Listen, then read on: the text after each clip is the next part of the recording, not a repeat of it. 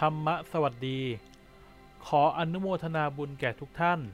ที่ได้เข้ามารับฟัง นิทานชาดกพระเจ้าห้าร้อยชาติ ซึ่งเป็นเรื่องราวในอดีตชาติ ก่อนการตรัสรู้ขององค์พระสัมมาสัมพุทธเจ้า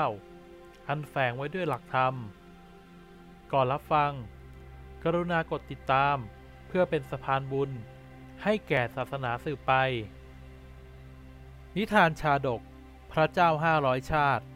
ตอน ศีลานิสังสชาดก อุบาสกกับช่างตัดผม ในอดีตการมีอุบาสกผู้เป็นโสดาบันคนหนึ่ง ได้โดยสารเรือไปกับช่างตัดผม เรือนั้นแล่นไปได้เจ็ดวัน ก็เกิดพายุทำให้ล่มลงกลางทะเล ทั้งสองอาศัยแผ่นไม้ เกาะลอยคอขึ้นไปยังเกาะแห่งหนึ่ง ช่างตัดผม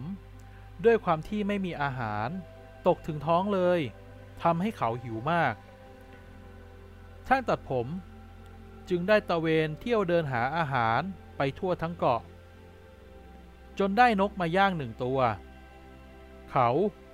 จึงแบ่งให้อุบาสกส่วนหนึ่ง แต่อุบาสกกลับไม่ยอมกิน โดยบอกว่า อาหารอย่างนี้ไม่เหมาะกับเรา เมื่ออุบาสกพูดจบก็คิดขึ้นมาในใจว่า ณที่นี้ไม่มีอะไรเป็นที่พึ่งแก่เราได้เลย นอกจากพระรัตนตรัย คือ พระพุทธ พระธรรม พระสงฆ์ ซึ่งเป็นที่พึ่งอันประเสริฐสุด เมื่อจิตอันเป็นกุศล คิดถึงพระรัตนตรัย บันดาลให้เกิดปาฏิหาริย์พญานาค ได้เนรมิตตนให้เป็นเรือใหญ่ และเทวดาประจำสมุทรเนรมิตตนเองเป็นต้นหน ได้แล่นเรือผ่านมา แล้วจึงตะโกนถามว่า มีใครจะไปชมพูทวีปไหม อุบาสกได้ยินจึงตอบไปว่า มีเราสองคนจะไปด้วย เมื่อทั้งสองกำลังจะขึ้นเรือไปด้วยกัน แต่แล้ว เทวดาประจำสมุทรกลับไม่ยอมให้ช่างตัดผมขึ้นเรือด้วย เพราะด้วยเป็นคนไม่มีศีลธรรม แต่อุบาสกได้ขอแบ่งทานศีลและภาวนาศีลซึ่งเป็นความดีทั้งหมด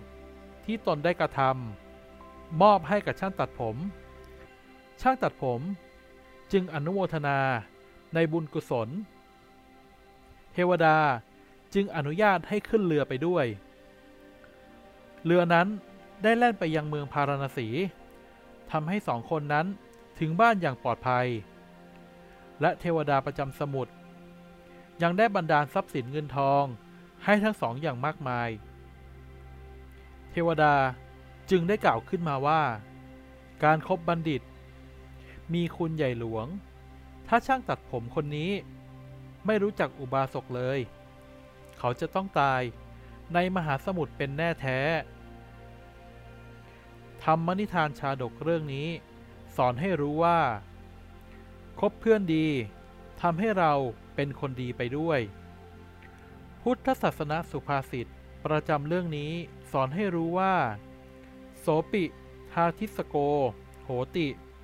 สหวาโสปิ ตาทิโส คบคนเช่นใด ก็เป็นคนเช่นนั้น ธรรมะสวัสดี จัดทำโดย ธรรมะเรดิโอ